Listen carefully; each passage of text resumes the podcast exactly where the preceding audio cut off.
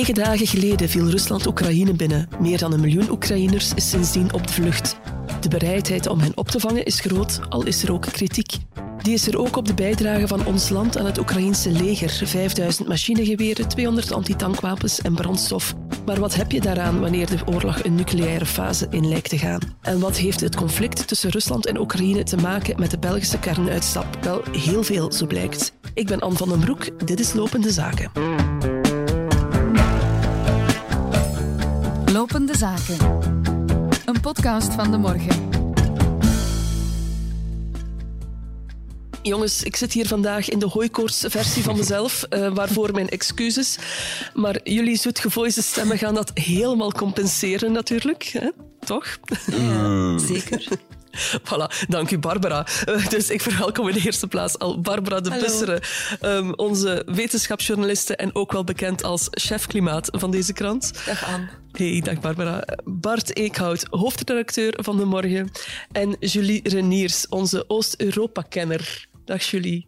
Hey, dag Anne. Julie, jou horen we vandaag even telefonisch, omdat je in Roemenië zit, um, op veilige afstand van de Oekraïnse grens, hoop ik. Uh, ja, ik ben, ik ben in Boekarest. Um, we hadden een paar maanden geleden vakantie geboekt um, met een vriendin in Oekraïne. Wij zouden naar de Donaudelta gaan in Roemenië en Oekraïne. Ja, dat gaat uiteraard niet door, maar ik ben toch naar hier gekomen. Eh, merk je daar iets van de situatie? Um, ja, ik ben nog maar net aangekomen, uh, dus ik ben nog niet echt in de stad kunnen gaan kijken. Maar bijvoorbeeld hier in, uh, in het hotel zaten aan het ontbijt ook um, Oekraïnse vluchtelingen die dan terwijl ja, één vrouw met het kindje wat gaat rondlopen, zie je hoe een andere vrouw uh, met haar man aan het skypen is um, over, ja, het ging nu over die kerncentrale in Zaporizhia. Dus ja, het is, het is, het is wel aanwezig. Ja, ja, ik kan me voorstellen, want eh, Roemenië is een van de buurlanden van uh, Oekraïne. Uh, ik zei het net al in de inleiding, meer dan een miljoen Oekraïners is sinds vorige week op de vlucht. Um, heel wat Oekraïners komen ook toe in Roemenië. Hè. Is de bereidheid tot opvang uh, groot, heb jij de indruk? Um, er zijn verschillende Facebookgroepen actief om mensen te helpen. Um, er is al een hele site uitgewerkt voor mensen die aankomen om die een beetje wegwijs te maken. Dus ik heb wel de indruk ja, dat, ze, dat ze hier de situatie begrijpen, dat ze klaarstaan om mensen te helpen, ja. Ja, jij kent ook veel mensen in Oekraïne. Uh, je vertelde vorige week al uh, voor je Russische vriendin die in Kiev uh, woonde en daar wilde vluchten. Hoe is het haar ondertussen vergaan? Um, zij zijn uit Kiev weggeraakt voordat de grote evacuatie daar begon. Dus dat is goed nieuws. Uh, ondertussen zitten zij en haar man uh, in West-Oekraïne, uh, in Kamianets-Podilsky. Zij heeft ondertussen ook de mogelijkheid, um, zoals alle mensen uit Oekraïne, om het land te verlaten, om de grens over te gaan. voor haar geldt dat niet die, diezelfde bescherming die alle Oekraïners nu hebben in, in de Europese Unie, maar ze kan wel weg. Omdat ze Russisch maar, is. Ja, ja, inderdaad. Maar uh, voorlopig ja, wil ze dat niet, want ze is niet klaar om, om ja, afscheid te nemen van haar echtgenoot, zeg maar. Ja, die de grens niet over mag. Ja, inderdaad. Uh, dat was vorige week al een gerucht. En het is nu dus waar dat uh, geen enkele Oekraïense man um, tussen de leeftijd van 18 en, en 60, denk ik dat het is, weg mag. En hoe, hoe is zij daaronder? Um, ja, ik, ik, ik dring niet te hard aan omdat, ja, zij zit in een moeilijke situatie. Ik ga haar uh, niet bestoken met vragen over hoe ze zich voelt en zo. Maar uh, ja, dat is, dat is niet gemakkelijk. Hè? Um, ja, stel je die keuze voor. Um, je kan zelf weg. Je moederland valt eigenlijk je, je thuisland aan. Ja, in het ergste geval ben je straks je, je echtgenoot kwijt. Ja, ja. Plus, jij wordt niet gezien als een slachtoffer omdat je de verkeerde nationaliteit hebt. Je, wordt niet, je krijgt niet dezelfde voorwaarden als de Oekraïners. Mm, ik denk eerlijk gezegd dat uh, dat sentiment in Oekraïne zelf niet echt leeft. Die, die scherpe tegenstelling tussen Russen en Oekraïners binnen Oekraïne, die is er grotendeels niet. Dat zie je alleen bij, bij een paar extreme splintergroepen van Oekraïnse supernationalisten. Um, maar verder, allez, zij wordt zeker niet als een vijand gezien in dit land, absoluut niet. De bereidheid om vluchtelingen op te vangen is heel groot in heel Europa, zien we. Eh, Polen vangt er al ettelijke honderdduizenden op, zegt van ja, wij kunnen tot een miljoen gaan. Um, hier zie je dat ook, dat de bereidheid uh, groot is, dat er onmiddellijk solidariteitsacties op gang kwamen. Uh, de overheid riep oh, steden en gemeenten op om uh, plannen te maken. Daar is uh, massaal op ingegaan. Er zijn al meer dan 10.000 plekken vrij bij mensen thuis. Hè, mensen die zich gemeld hebben om ehm, dat ze thuis Oekraïners op de vlucht willen opvangen. Hoe verklaar je dat, ik vraag het hier even aan tafel, dat, dat die solidariteit zo snel en zo massaal op gang komt? Het is natuurlijk een, uh, ja, een, een, een, situatie die uh, toch in Europa uh, lange tijd ongezien is. Hè. Bijna op enkele hoogbejaarden na heeft niemand oorlog in de zin van een invasie van een, een, een vijandig leger in een ander land meegemaakt um, in Europa. En dat is nu wel wat aan de hand is. En ik denk dat heel veel mensen uh, de uitzonderlijkheid van die situatie wel inschatten en willen helpen wat kan. En de meest concrete hulp die wij op dit moment kunnen aanbieden is het uh, herbergen en opvangen van, van, van mensen die van ginder komen. Ja. niemand gaat natuurlijk betwisten dat die nood heel groot is. Um, dat het uh, de Oekraïners met recht en reden land ontvluchten. Maar er zijn ook wel best wat verontwaardigde stemmen te horen om, van, dat dit ja, best hypocriet is. Want voor ja, die Eritreërs in het Maximiliaanpark hebben we nooit een hashtag plekvrij um, zien gelanceerd worden. Hè? Ja, ik worstel hier enorm mee aan met die kwestie. Ik geef dat gewoon toe. Ik heb er deze week in de krant een standpunt over geschreven, waarin ik uh, naar mijn eigen uh, doen uh, vrij genuanceerd ben geweest, omdat ik gewoon echt bij mezelf er een gewetensknoop over voel. Um, sowieso vind ik, het, vind, vind ik asielkwesties altijd heel moeilijk om, om, om een standpunt over in te nemen, omdat het bij uitstek vraagstukken zijn waar hart en verstand uit elkaar kunnen liggen. Wat je hart zegt, als je bijvoorbeeld de mensen die je noemt in het uh, Maximiliaanpark, ik, uh, ik woon daar niet zo heel ver vandaan. Ik fiets daar voorbij als ik naar het station ga om naar hier te komen. Um, natuurlijk zegt mijn hart dat we die mensen moeten helpen. Maar tegelijkertijd zegt mijn verstand dat wij dat is nu eenmaal zo. En dat, dat op zich is al een vrij harde stelling. Dat we niet iedereen in de hele wereld zullen kunnen opvangen. En als je vandaag 200 mensen uit het asiel, uh, uit het Maximiliaanpark uh, een, betere, uh, een betere toekomst geeft, dan zijn er morgen misschien 200 anderen. En daar moet ergens een grens gesteld worden.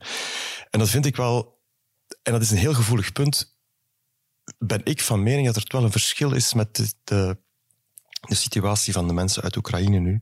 Dat is een hele acute, nieuwe, nog zich volop ontwikkelende oorlog, um, waar een stroom vluchtelingen uitkomt, waarvan ik, waarvan ik vind dat, dat de situatie zo uitzonderlijk is dat je, uh, je moet gewoon doen wat kan, je moet opvangen wat je kan uh, en je moet daar niet te veel uh, discussie over voeren. En dat staat voor mij wel voorop. De bezorgdheid dat die, uh, zal ik zeggen, onvoorwaardelijke opvang voor die mensen in acute nood zou overschaduwd worden door een discussie die heel terecht is over mankementen in ons reguliere asielbeleid. Ja, Barbara, is dat effectief iets wat volgens jou ook meespeelt? Van, kijk, dit is heel duidelijk, die situatie. Het, het, het brandt daar, dus um, dan ja. moeten wij eerst blussen. Ik denk dat er twee elementen spelen. Een politiek en een psychologisch. Politiek zou je bijna kunnen zeggen uh, opvang in de eigen regio. En daar horen wij dan eigenlijk ook bij. Dat, puur dat. Maar ook psychologie. Mensen zien een bijna cartooneske oorlog, een een gevaarlijke grote aanvaller, een land dat helemaal klem zit, dat is he helemaal iets anders, denk ik, dan de veel diffusere, vaak complexere verhalen uh, die, waar, waar veel andere vluchtelingen uit vandaan komen. Dat gaat echt over beelden hè, en onze diepere psychologie die daar veel sneller op, op, op, op, uh, op reageert. Van, ah, dit, dit is heel helder, uh, heel verschrikkelijk. Ja, ook dat het misschien heel dichtbij komt, want op ja, minder dan een dag sta je daar. Ja, dat, dat je misschien bijna zelfs een soort um, uh, uh, connectie voelt met die mensen die daar nu aangevallen worden, omdat Brussel uh, of uh, België en Kiev zo ver niet van elkaar liggen. Dus ook het, het, de afstand, dat is een klassieker ook in, onze, in ons vak. Dat is gewoon, dat speelt mee. Ja. Hoe cynisch dat eigenlijk ook is. Wij zitten zo in elkaar. Mm -hmm. Ik zou alleszins er toch voor waarschuwen om uh, in dit debat voorzichtig te zijn met het idee dat daar een soort racistische component speelt. Dat wij veel gastvrijer zijn voor zogezegde witte vluchtelingen dan voor gekleurde vluchtelingen. Ik denk dat inderdaad vooral de geografie een rol speelt. Hè. Die mensen zijn vlakbij. Uh, zij komen naar ons omdat dat de logische, ja, de logische weg is. Waar, waar, ja, op dat pad waar wij, wij, wij, zijn de regio. Wij, zijn, de buren, wij zijn de, wij zijn de vlucht. wij, zijn, wij zijn de, de, de vluchtregio. Um, en dat is iets helemaal anders dan, dan, dan, dan wat Barbara zegt, dan, dan, dan vluchtelingen die, die van elders komen en waar ook de helft van uh, uh, ja, vatbaar is voor, voor, uh, voor, voor, opvang hier. Hè. Dus het is niet dat, dat, wij de grenzen sluiten voor, voor, voor alle andere mensen. Um, het ene sluit heel... het andere niet uit, nee, nee, maar de prioriteit ligt nu even wel, zelfs dat is niet helemaal juist, want, want de, voor, de, zeg maar voor, voor andere uh, vluchtelingen uit andere regio's verandert er eigenlijk niks. Voor hen blijven de, de, de, de, de regels gelden. Alleen uh, is er nu op dit moment een, een, in, in dit vlak, in, in, dit, in deze samenleving geen draagvlak om alle grenzen te openen voor iedereen. Ik zou daar toch nog graag aan willen toevoegen dat je voelt dat uh, ja, deze oorlog resoneert ook bij een rechtsterpubliek. Deze vluchtelingenstroom ook. Je ziet dat op de, op de protesten voor Oekraïne. Daar zijn delegaties van NVA bijvoorbeeld. Ja, ook om, omdat je het kan zien als, als een soort ontvoogdingsstrijd van een kleiner land tegen um, een, een groot land dat het zo lang overheerst heeft. En dan is er natuurlijk nog het gegeven dat het vrouwen en kinderen zijn die, die vluchten. Mannen moeten daar blijven om te vechten. Um, ja, het lijkt mij ook dat een breder publiek daar uh, begrip voor opbrengt, dat dat iets losmaakt. En ik denk eigenlijk ook wel dat we ergens misschien toch een kat en kat moeten noemen. Het is een christelijk land, geen moslimland. Ik denk wel dat dat meespeelt. Hm. Dus misschien ook verklaart die affiniteit die we meer voelen met Oekraïne ook, waarom er mensen zelfs vanuit hier vertrekken als vrijwilliger om daar te gaan vechten. Dat is toch iets wat we niet meer gezien hebben, denk ik. Jawel. In uh, de, de, Syrië, in de Syrische burgeroorlog hebben we dat gezien.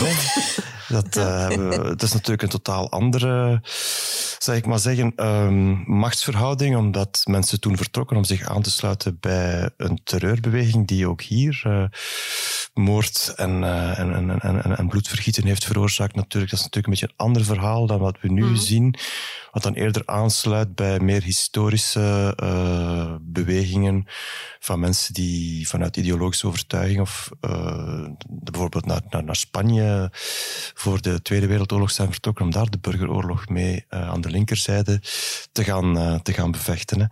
Um, ik, ik hoor absoluut ook wat, wat Julie zegt en ik wil daar helemaal niet blind voor zijn. Ik wil alleen, ik denk dat we echt moeten opletten dat we niet um, deze discussie gaan voeren volgens de debatfiches die ook door extreem rechts worden aangereikt. Uh, nu al, uh, niet alleen NVA, maar zeer expliciet Vlaams Belang, ja. uh, verspreidt affiches waarin ze zeggen deze vluchtelingen zijn welkom, maar de anderen niet.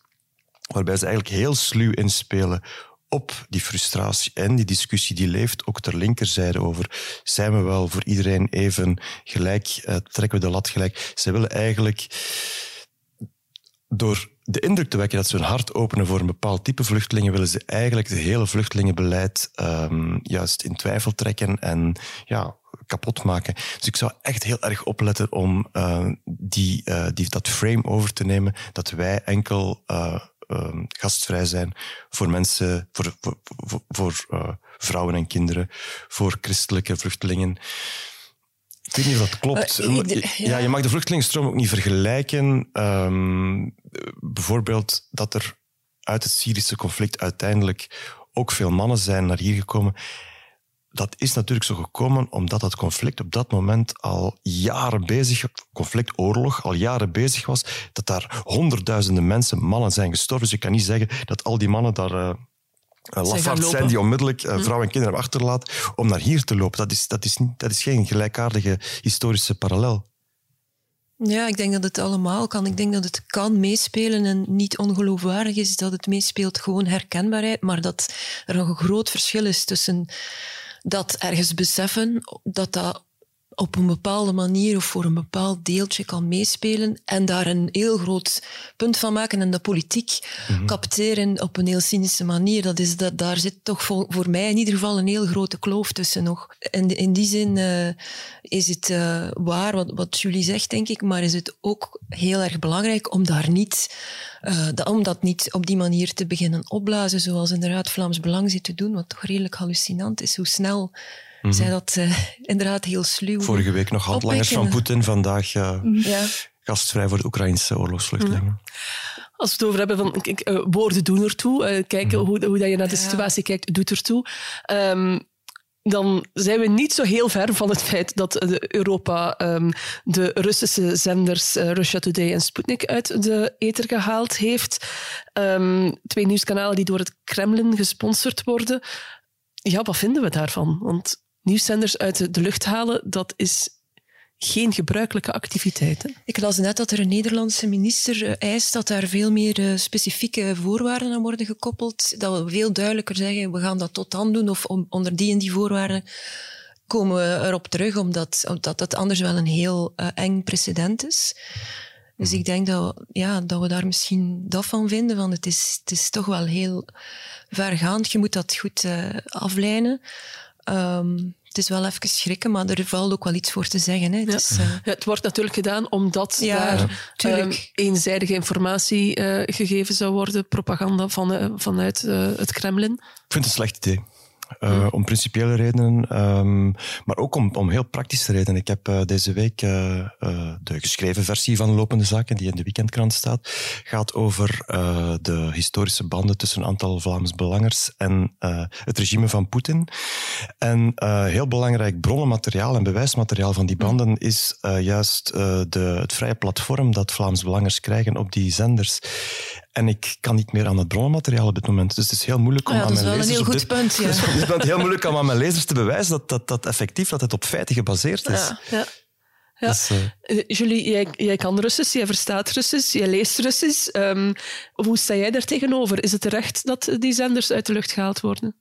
Ik heb daar een heel dubbel gevoel bij. Um, ik ken mensen niet die rechtstreeks bij RT werken, bij Russia Today, maar wel die mensen kennen die um, daar werken. En uh, zij zeggen van, ja, dat is geen journalistieke deontologie dat daar heerst. Um, hun uitgangspunt voor hun nieuws is uh, één, wij houden van ons land. Twee, wij zoeken specifiek problemen, conflictpunten in het buitenland waar wij op inspelen die we uitvergroten. Daar, daar zijn geen pogingen tot, uh, ja, tot, tot objectiviteit of tot het belichten van alle kanten van de zaak of ja, zelfs tot eerlijkheid. Ja. Maar tegelijkertijd, kijk bijvoorbeeld dat de, de journalisten van um, Sputnik hun accreditatie in het Europees Parlement ingetrokken gezien hebben.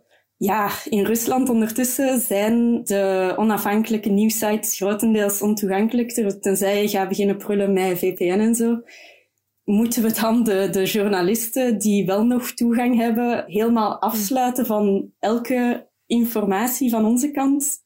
Het is niet dat zij door het verlies van hun accreditatie gaan stoppen met schrijven. De berichtgeving gaat misschien mm nog een paar graden fouter zijn gewoon. Ja, ja jij, hebt Russische vrienden. Heb jij het, idee dat zij wel mee zijn met, uh, de, met de situatie? Welke blik hebben zij op het conflict? Uh, het is uh, heel verschillend. Het is echt super uiteenlopend. Um, ik heb nog altijd helemaal niemand gehoord die zich echt uitspreekt voor die oorlog.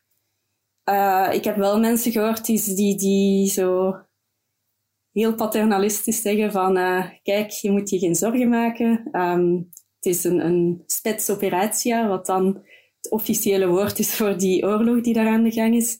alles komt goed. Tegelijkertijd zijn er mensen die, uh, die bang zijn, die echt totaal in paniek zijn, verlamd zijn door wat ze zien in, in Oekraïne via kanalen als Telegram dan. Ze zijn ook in paniek over hun toekomst, over de toekomst van hun kinderen, want de prijzen in Rusland zijn echt al enorm de hoogte ingeschoten. Een aantal mensen die ik ken gaan naar protesten met zeg maar serieus gevaar voor eigen lijf en leden uh, u uitspreken over de oorlog, zelfs al is het maar online. Ja, daar staat tegenwoordig 15 jaar strafkamp op. Laat staan als, als je opgepakt wordt bij zo'n protest. En dan heb je ook nog heel veel mensen die, uh, die vertrekken. Dan niet alleen om politieke redenen, maar ook gewoon om een bedrijfje te kunnen blijven runnen. Um, dus je hebt uh, heel veel mensen die al naar Turkije getrokken zijn, naar Georgië, naar Azerbeidzjan.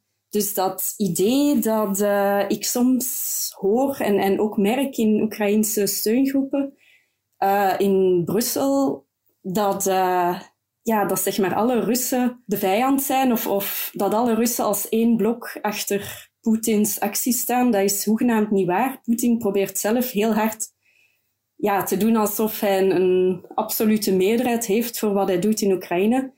Maar dat, ja, dat klopt niet. En daarom hebben wij ook met een aantal slavisten het initiatief genomen om de mensen die wel nog zo dapper zijn om zich publiek uit te spreken tegen de oorlog, die ook gewoon de oorlog een oorlog noemen en geen uh, speciale operatie. Um, ja, we hebben een, een site gemaakt waar wij hun uitspraken vertalen naar het Nederlands om te tonen dat die mensen er wel degelijk zijn, dat die dapper zijn en dat dat protest ook echt uit, uit alle hoeken van de samenleving komt. Dat gaat niet alleen over uw klassieke oppositie, maar ook over artiesten, schrijvers, uh, wetenschappers, wetenschapsjournalisten zelfs, priesters, oligarchen. Hoe groot is die beweging? Dat is, ja, dat is, dat is heel moeilijk te zeggen. Um, er zijn open brieven met honderden, honderden handtekeningen. Uh, er zijn mensen apart die um, ja, posts schrijven, uitleg schrijven op, op social media.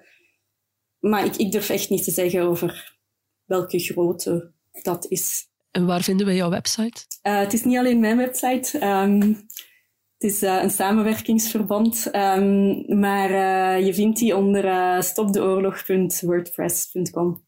Goed, dankjewel Julie. We gaan het met heel veel interesse volgen. Veel dank om te willen inbellen. Ja, jullie bedankt. Dag.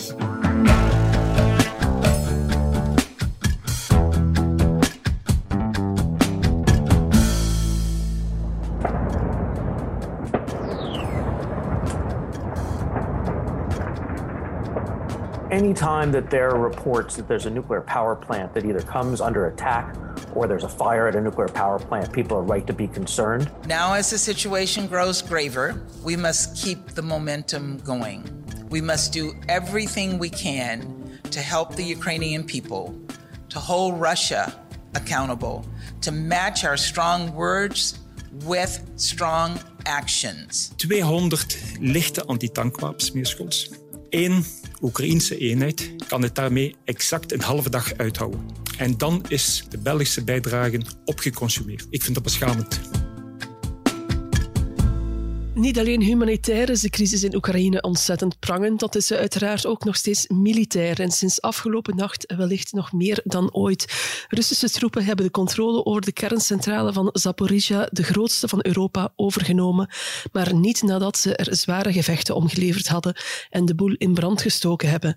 Jeroen van Orenbeek, politiek journalist en energie- en defensiespecialist van deze krant, is erbij komen zitten. Dag Jeroen. Hallo, dag Anne. Is de oorlog een nieuwe fase ingegaan? Uh, toch een uh, angstaanjagend moment zou ik het durven noemen. Uh, we weten natuurlijk dat Oekraïne een land is waar behoorlijk wat kerncentrales staan.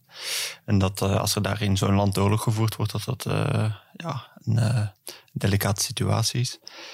En ja, vannacht zijn er dan, is er dan die strijd geweest rond die grote kerncentrale in het zuiden zoals het er nu naar uitziet, we wachten nog een beetje op meer nieuws van het Internationaal uh, Atoomenergieagentschap. Maar zoals het er nu naar uitziet, uh, komen we enigszins met de schrik vrij. En zou eigenlijk de, de centrale zelf eigenlijk, uh, ja, zou de situatie onder controle zijn, zou het personeel ook gewoon de installatie gewoon hebben laten verder draaien zonder echt grote problemen. Ja, dat is allemaal nog een beetje afwachten. Maar een vraag die we ons al wel kunnen stellen is dan, hoe haal je het in godsnaam in je hoofd om een kerncentrale te gaan aanvallen? En vorige week waren er ook al gevechten op de site van Tsjernobyl. Um, nu deze aanval, je zou denken dat Rusland, een buurland van Oekraïne, toch ook niet bepaald baat heeft bij een kernramp op een zucht van hun grondgebied. Nee, nee, nee, uh, absoluut niet. Dus dat is een beetje, dat is ook wat dat specialisten nu aangeven, van dat de Russen eigenlijk wel meer dan genoeg ervaring hebben bij alles wat nucleaire technologie is, zowel het militaire als het civiele. Uh, dus kerncentrales en kernwapens, om te beseffen van dat als je begint met uh, beschietingen van een kerncentrale, uh, al dan niet op de terreinen zelf of rondom, dat je toch serieus risico aan het nemen bent. Um, ja, voor mij is het voorlopig gewoon nog niet echt duidelijk genoeg of dat ze echt op de terreinen zelf zware gevechten hebben geleverd of niet. ik denk dat daar nog even afwachten is, um, omdat natuurlijk um, dat klinkt een beetje raar, maar zo'n kerncentrale kan wel iets hebben. Um, die zijn ook wel gebouwd met een aantal bijvoorbeeld natuurrampen in het achterhoofd. Of bijvoorbeeld uh, een extreem scenario, bijvoorbeeld een vliegtuig uh, dat, dat crasht. Die zijn wel gebouwd met, met dat soort situaties in het achterhoofd. Mm -hmm. En zou daar dus ook wel enigszins tegen bestand moeten zijn. Dat wil niet zeggen, voor alle duidelijkheid, dat als er daar nu echt massale beschietingen plaatsvinden op die reactor zelf van, van de kerncentrale, het meest gevoelige deel, eigenlijk het echte ja. belangrijke deel, dat we dan niet met het probleem zitten. Uiteraard, dan uh, gaan alle alarmen af. Maar het is niet zo dat als er rond die centrale zelf gevochten wordt, dat, dat we direct voor het ergste moeten vrezen. Dus dat is het even een beetje afwachten. Nee, maar het blijft toch een beetje spelen met vuur, veronderstel ik. En vooral symbolisch is dat toch ja, zeer uitdagend om... Uh, of, allee, is het uh, ja, provocatief maar, om, om precies daar te, te gaan vechten? Ja, dat heeft natuurlijk te maken met de strategische waarde van uh, energiecentrales in een oorlog. Hè. Als je die kan controleren, dan heb je ook de elektriciteits, allez, controle over de elektriciteit naar bijvoorbeeld grote steden enzovoort. Dat is natuurlijk een heel erg belangrijk element als je, zoals Rusland van plan is, uh, wellicht voor een lange belegering staat van een aantal grote steden. Dan is het natuurlijk heel erg interessant om de energievoorziening van die steden in contro onder controle te hebben als, uh, als aanvaller. Dus het zou niet de laatste keer zijn dat ze, dat ze zo'n centrale proberen innemen? In uh, dat plan of in die redenering? Dat, is, dat, kan ik moeilijk inschatten, maar dat lijkt me een logische strategie om eigenlijk, uh, een, ja, als je spreekt over strategische punten, dan spreek je over bruggen, dan spreek je over steden, maar dan spreek je ook zeker over energiecentrales. Hè. Dat is natuurlijk de brandstof waar onze moderne maatschappij op draait, hè, op energie. Zou het ook een, een, een zet kunnen zijn in, in een psychologische oorlogsvoering? Want heel het Westen is natuurlijk bang dat Poetin die nucleaire uh, toer zou opgaan in de oorlog. Van dat dit al zo een, een klein schot voor de boeg is van kijk eens wat ik durf.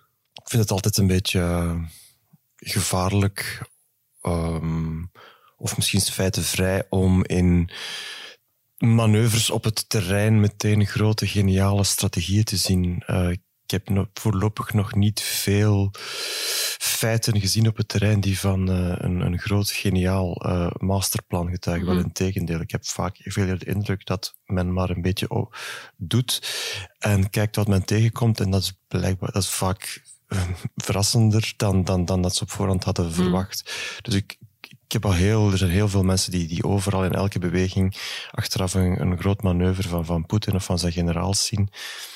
Ik heb niet het gevoel dat de oorlog op dit moment op die manier aan het verlopen is.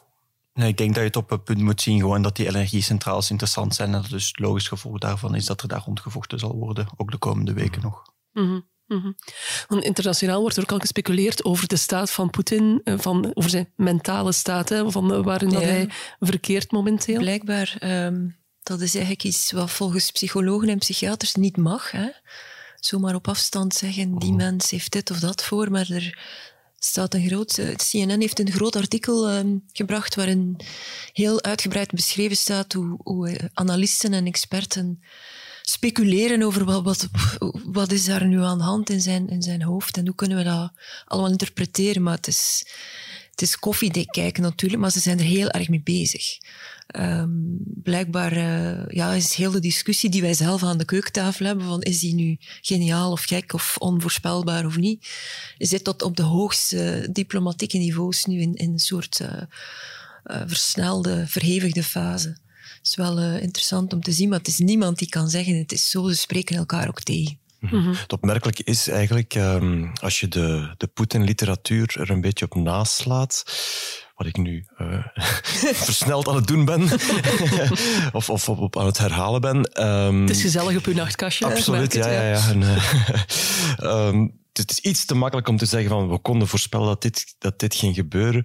Maar wat je wel had kunnen zien aankomen is dat die man echt voor niks terugschrikt. Dat hij um, heel zijn politieke beleid, dat ondertussen toch al twee decennia overspant, is eigenlijk vanaf het begin uh, doortrokken door een heel diep cynisme. Hij is eigenlijk aan de macht gekomen, um, of, of heeft zijn macht bevestigd, al, zelfs nog als premier, denk ik, uh, met de oorlog in Tsjetsjenië, waar hij eigenlijk um, met zijn geheime dienst in uh, Rusland zelf um, nep-aanslagen heeft georganiseerd, die dan zogezegd door Tsjetsjeense terroristen. Dus hij heeft eigenlijk eigen volk, om die term dan maar eens te gebruiken, uh, gedood, vermoord in uh, nep-aanslagen om uh, de schuld in de schoenen van Tsjetsjenië. Dat was de Vladimir Poetin van twintig jaar geleden. Dat is natuurlijk nog iets anders dan een, een, een, oorlog in regel tegen een buurland.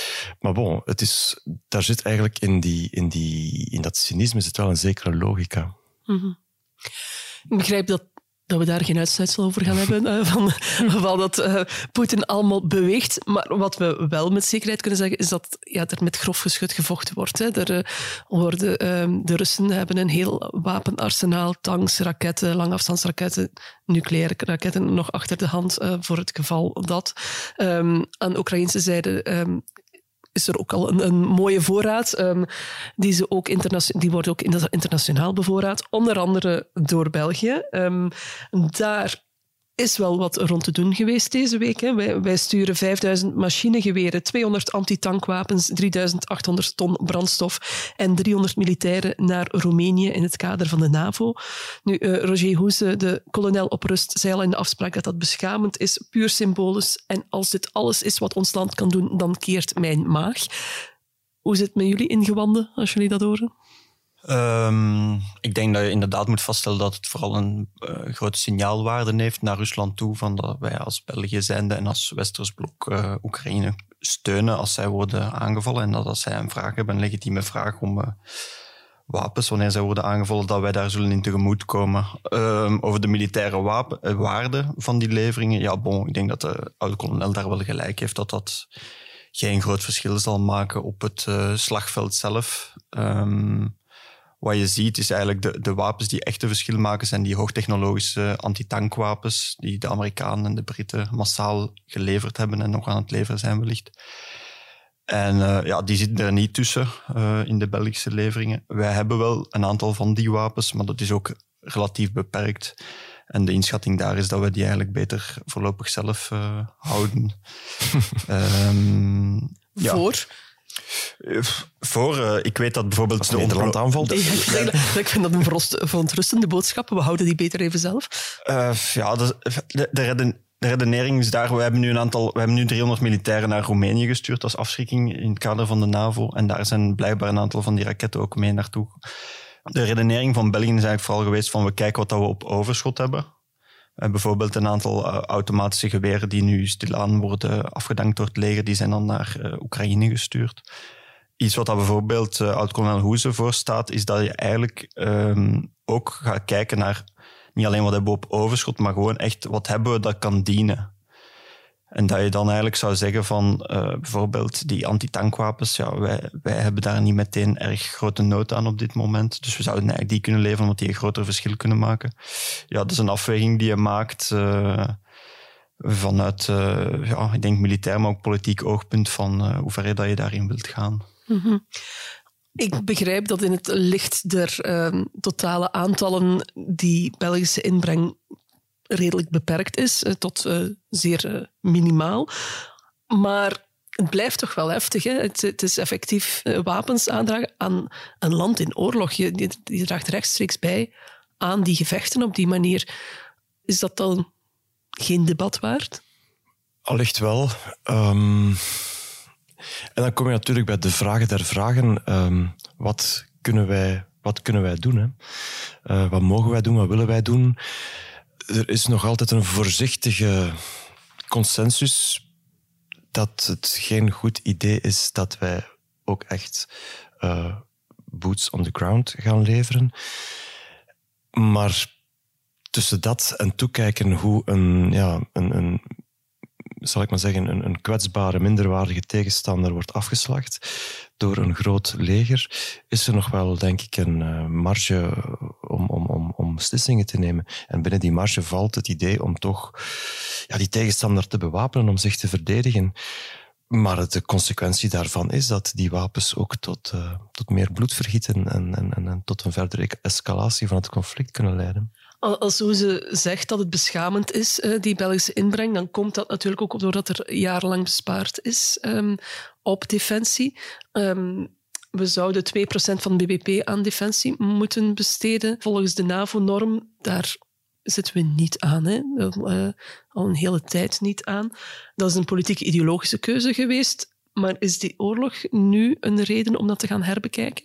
Uh, je ziet dat heel veel landen nu hun uh, militaire uitgaven aan het opkrikken zijn. Toeval wil eigenlijk dat België al een traject had lopen om eigenlijk zijn eigen militaire uitgaven te verhogen. Dus dat is uh, net voor, vorige week vrijdag officieel beslist, maar dat is eigenlijk al een paar weken in voorbereiding. Hm. En wij verhogen dus ons budget met 10 miljard richting 1,54% van de BBP. Uh, dat is een stevige verhoging, dat is nog niet 2%. Nu goed, uh, ik denk dat ook de enige realistische manier richting 2% een geleidelijk traject is. Um, je sprak daarnet van een jarenlange besparingen, zeg, dan, zeg maar decennia lange besparingen eigenlijk. Hè. Dus we zitten al decennia lang in een, uh, in een dalende lijn. En nu sinds eigenlijk de vorige regering de regering Michel is er daar een knik in gekomen. Die regering heeft vooral geïnvesteerd in uh, het materiële. Meest in het oog was die aankoop van de F-35. En nu wordt er daar nog een laag bovenop gedaan om toch richting al anderhalf procent uit te komen tegen 2030. De bedoeling is dat we daarmee eigenlijk ons een beetje zouden nestelen in het midden van het Europese peloton, van de Europese lidstaten van de NAVO. Um, of dat dat ook effectief zo zal zijn in 2030, dat is nog een beetje afwachten, want ook al die andere lidstaten zijn natuurlijk nu aan het investeren. Dus we dreigen wel tegen 2030 nog altijd aan het staartje te hangen van het NAVO-peloton, waar dat we nu dus eigenlijk ook hangen. En wat een beetje schaamtelijk is als, ja, als uh, thuisland van de NAVO. Uh, dus daar zal wellicht ook nog de volgende regering wel extra in geïnvesteerd worden. Nu, een grote beweging zoals in Duitsland, waarin in één keer uh, 100 miljard er tegenaan gegooid wordt, dat lijkt me niet echt realistisch in ons land, gezien ook de staat van onze overheidsfinanciën. Ja. Zeg je dat, uh, dat je meer gaat investeren in, in, um, in defensie, is nog het makkelijke deel van de discussie. Hè? Je gaat dan ook moeten zeggen waar je, waar je gaat schrappen. Hè? Mm -hmm. De bomen zijn al tot in de hemel aan het groeien ondertussen in, in, in, in, in het Belgische budget. Het gaat toch wel één keer moeten stoppen. Dus dat wordt een heel, heel, heel lastige discussie. De, de desinvestering in defensie van de voorbije decennia heeft ons ook in staat gesteld om meer uit te geven aan, aan sociale zekerheid bijvoorbeeld. Dat de zeer harde consequentie zou kunnen zijn dat je die slinger nu een beetje terugdraait, maar daar heb ik nog niemand over voor horen pleiten om uh, geld weg te halen uit sociale zekerheid, om het te besteden aan defensie. Maar we gaan wel, we gaan wel ergens vandaan moeten halen. Nou ja, de mhm. begrotingscontrole in maart uh, dient zich gezellig aan.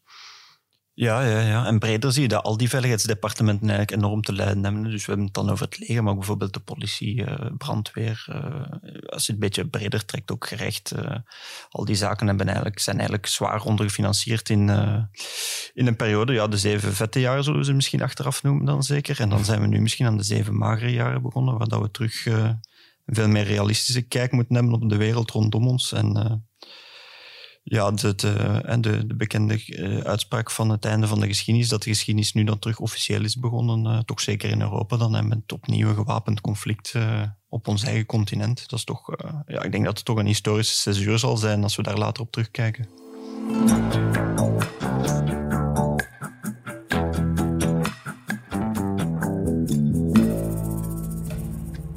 In ons land importeren wij 90% van onze energie. Dus op 18 maart nemen wij een beslissing niet alleen over betaalbaarheid, niet alleen over bevoorradingszekerheid, maar ook over energie onafhankelijkheid.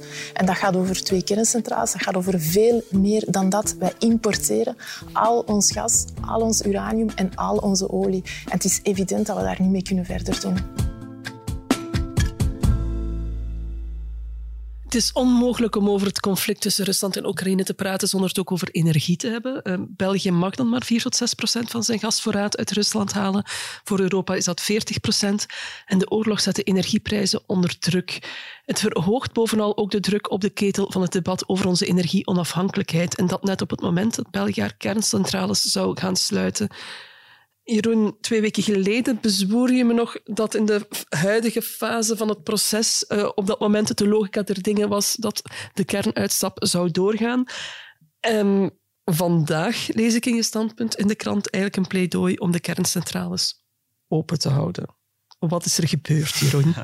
Een Russische invasie van Oekraïne aan. Vertel me daar alles over. Ehm, nee, ja, ik denk ehm, dat je politiek gewoon niet kan, alleen, niet kan ontkennen wat er de, sinds eh, vorige week eigenlijk aan de hand is. En dat je daar ook moet naar handelen. Dus ehm, Rusland nog langer beschouwen als een betrouwbare of een wenselijke energiepartner voor ons land en voor breder voor Europa. Ik denk niet dat dat houdbaar is, uh, gezien de situatie.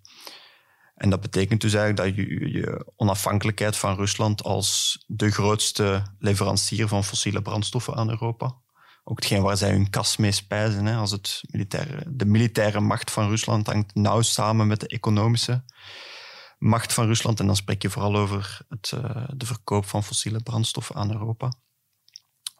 Dus dat je daar iets aan moet doen en dat je daar uh, België zijnde en Europa zijnde misschien er zelfs heel erg radicaal in moet zijn en echt moet gaan proberen jezelf volledig los te koppelen van Rusland als, uh, als leverancier van olie, van aardgas, van uranium, uh, van steenkool ook. Dat is nu niet echt van toepassing op ons land, maar wel op een aantal andere Europese lidstaten. En dan zullen ook ja, scherpe keuzes nodig zijn. En uh, wat ik in mijn standpunt heb beschreven is eigenlijk dat je dan zegt van uh, de discussie nu spitst zich eigenlijk toe op sluiten we de twee jongste kerncentrales zoals gepland in 2025 of niet. Dat maakt eigenlijk het verschil tussen we bouwen twee gascentrales bij om de stroombevoorrading te verzekeren of we bouwen er eentje bij.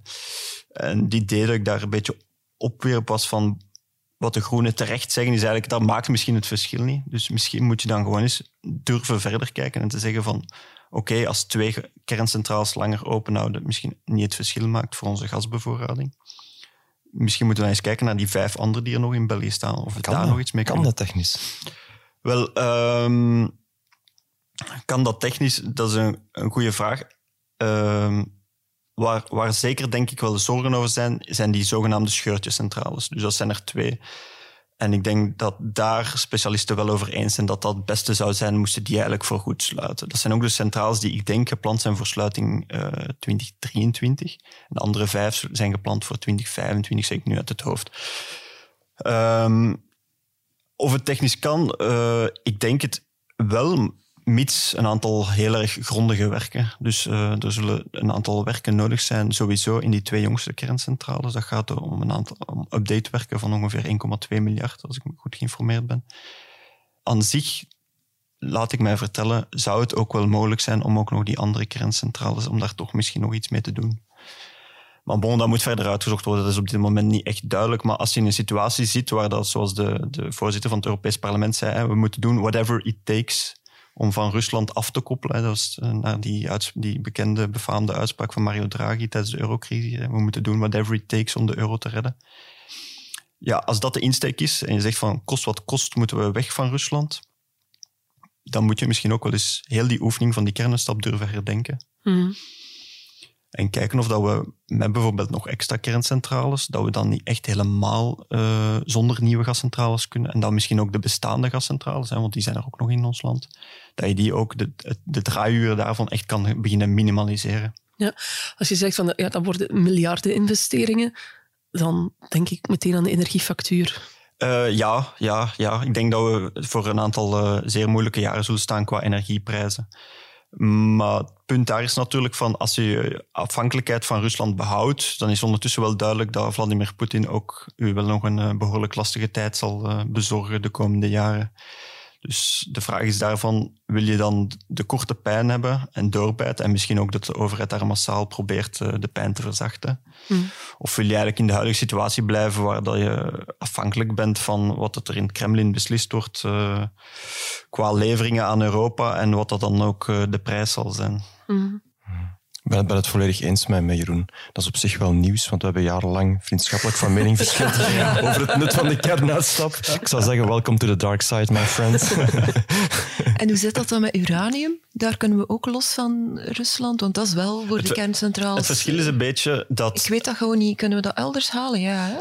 Wel, het verschil is een beetje dat bijvoorbeeld voor olie en voor uranium, ja. laat mij vertellen, dat de, de markt zit iets anders in elkaar. Um, zeker voor olie, dat is eigenlijk redelijk gemakkelijk transporteerbaar. Dus als je zegt, we, we stappen af van, we halen heel veel olie uit Rusland, Mhm. maar daar zijn meer alternatieven voor Ja. en gemakkelijker. Te switchen. de switch is gemakkelijker. Terwijl gas zit je echt nog Vast. grotendeels vast aan die pijpleidingen Ja, ja, ja. Rusland richting. Midden- en, eh, en West-Europa. En dus daarvan afstappen zal lastig zijn. En dat maakt dus dat elke keuze die je nu maakt de komende jaren, dat je heel goed moet kijken van verkleint of vergroot die onze afhankelijkheid van Rusland. En elke verkleining is meer dan welkom. En alles wat uw afhankelijkheid vergroot, daar moet je heel erg eh, nauwgezet naar beginnen kijken. En dan kom je dus uit bij de kernuitstap. Ja. Maar Wat- dus het uranium, dat komt ook uit Rusland voor een stuk. Hoe kunnen we dat vervangen? Of kunnen we dat vervangen? Of, want dat hebben die centrales wel nodig natuurlijk. Ja, eh, dus ik denk voor België dat het ongeveer 20% is van ons Ja. uranium dat we uit Rusland halen. Bon, ja, daar moeten dan andere oplossingen gezocht worden. Maar die zijn er, of ja, dat is iets dat ik gewoon niet weet. Ik ben daar te weinig in thuis, maar ik denk het wel. Als je 20% uit Rusland haalt, dan komt die 80% el- elders Ja, vandaan. Dus Dan bon. kunnen die. Goed gerekend. Wat, wat zou zo'n eh, beslissing om die kerncentrales open te houden eigenlijk betekenen voor het klimaat? Want ik eh, kan mij geweldig vergissen, maar die kernuitstap was toch ook een bedoeling Ja. dat dat een hefboom zou zijn om een omschakeling naar een, groenere energie. Ja, ja, Ehm, ja. daar om, zijn eh, twee kanten aan. Hè. De, de, de kernuitstap heeft die bedoeling, maar dat is al jaren.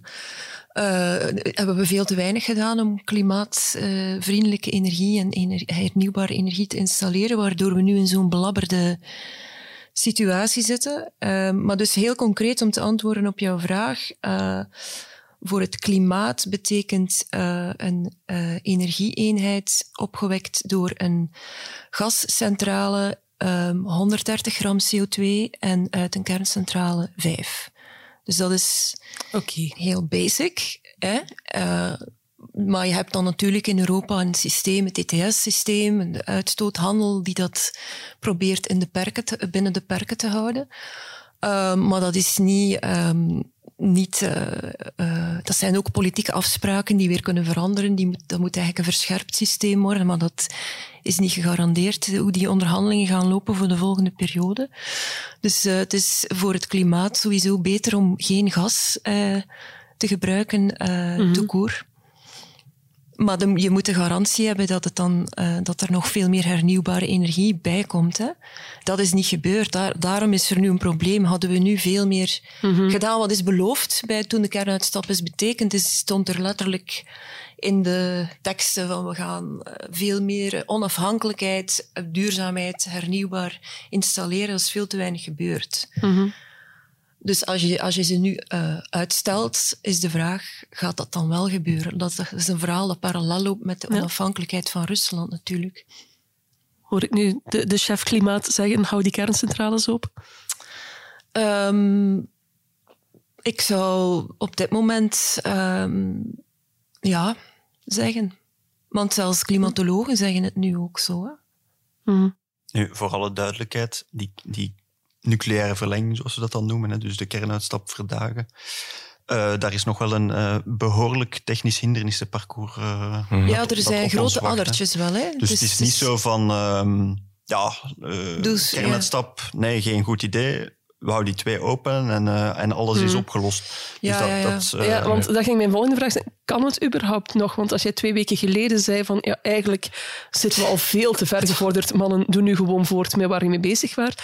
Ja, ondertussen zijn we twee weken verder. 18 maart is de uiterste deadline dat de beslissing moet vallen. Dat is over twee weken.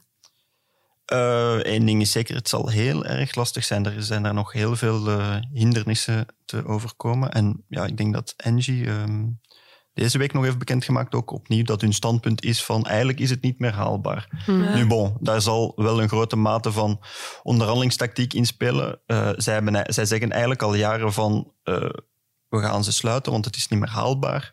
Wat dat maakt natuurlijk, dat als de politiek straks beslist van ze toch open te houden, dat we met eh, onze broek op onze enkels op de trein naar Parijs moeten stappen en daar waarschijnlijk een hele grote zak geld zullen moeten afleveren aan het kantoorgebouw van eh Engie, om die toch open te houden. En dat beseffen zij natuurlijk Het is ook. natuurlijk wel zo dat, dat elk land ehm, voor gelijkaardige gewe- gewetensknoop staat. Hè. Ik hoor dat ze in Nederland eh, de uitstap uit eh, de gaswinning terug op tafel leggen om dezelfde dezelfde redenen. Ja. En dat, Ja. dat is een, een, ook een, een- om andere redenen een heel gevoelige kwestie.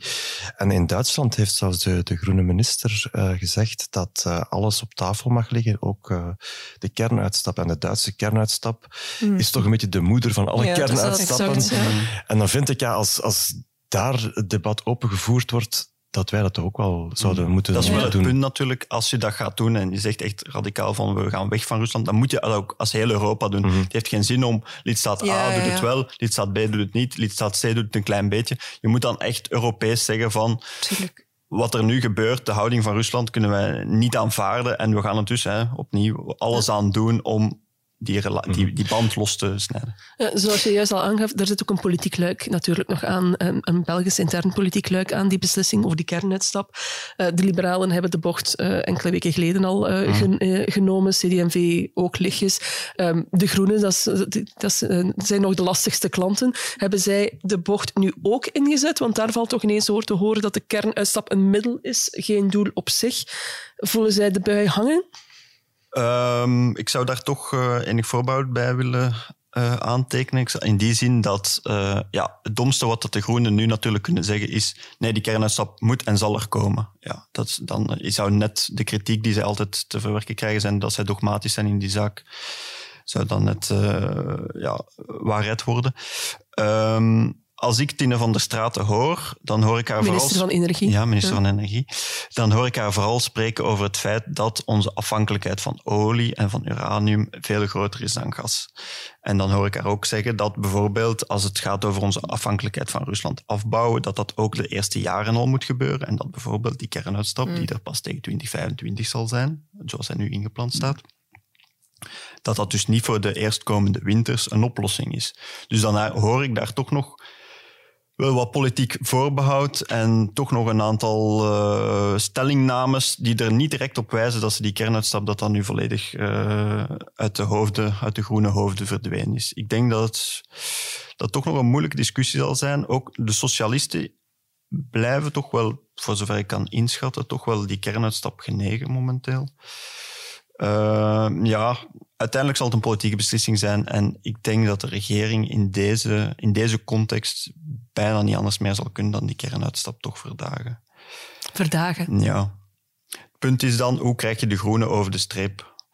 En de oplossing die ik zie, is dat je een heel erg groot energiepakket gaat brouwen als federale regering, waarin dat je eigenlijk tegemoet komt ook aan een aantal zorgen van de groenen en dat je bijvoorbeeld echt een boost gaat zetten op die hernieuwbare energie in ons ja, land. want dat is toch een belangrijk punt. Hè. De mensen die nu heel erg uh, pleiten tegen de kernuitstap zijn niet de mensen die mm. ooit bezig geweest zijn met uh, we hebben veel meer hernieuwbare nee. energie nodig. Er, ik, het is een bezorgdheid van de klimaat... Uh, experts van ja, ja, ja, je kunt wel twee jonge, de jongste kerncentrales langer openhouden, maar je moet, uh, ten eerste kost dat heel veel geld. Zouden we dat geld niet beter meteen investeren in extra hernieuwbare energie? Ik weet het antwoord niet.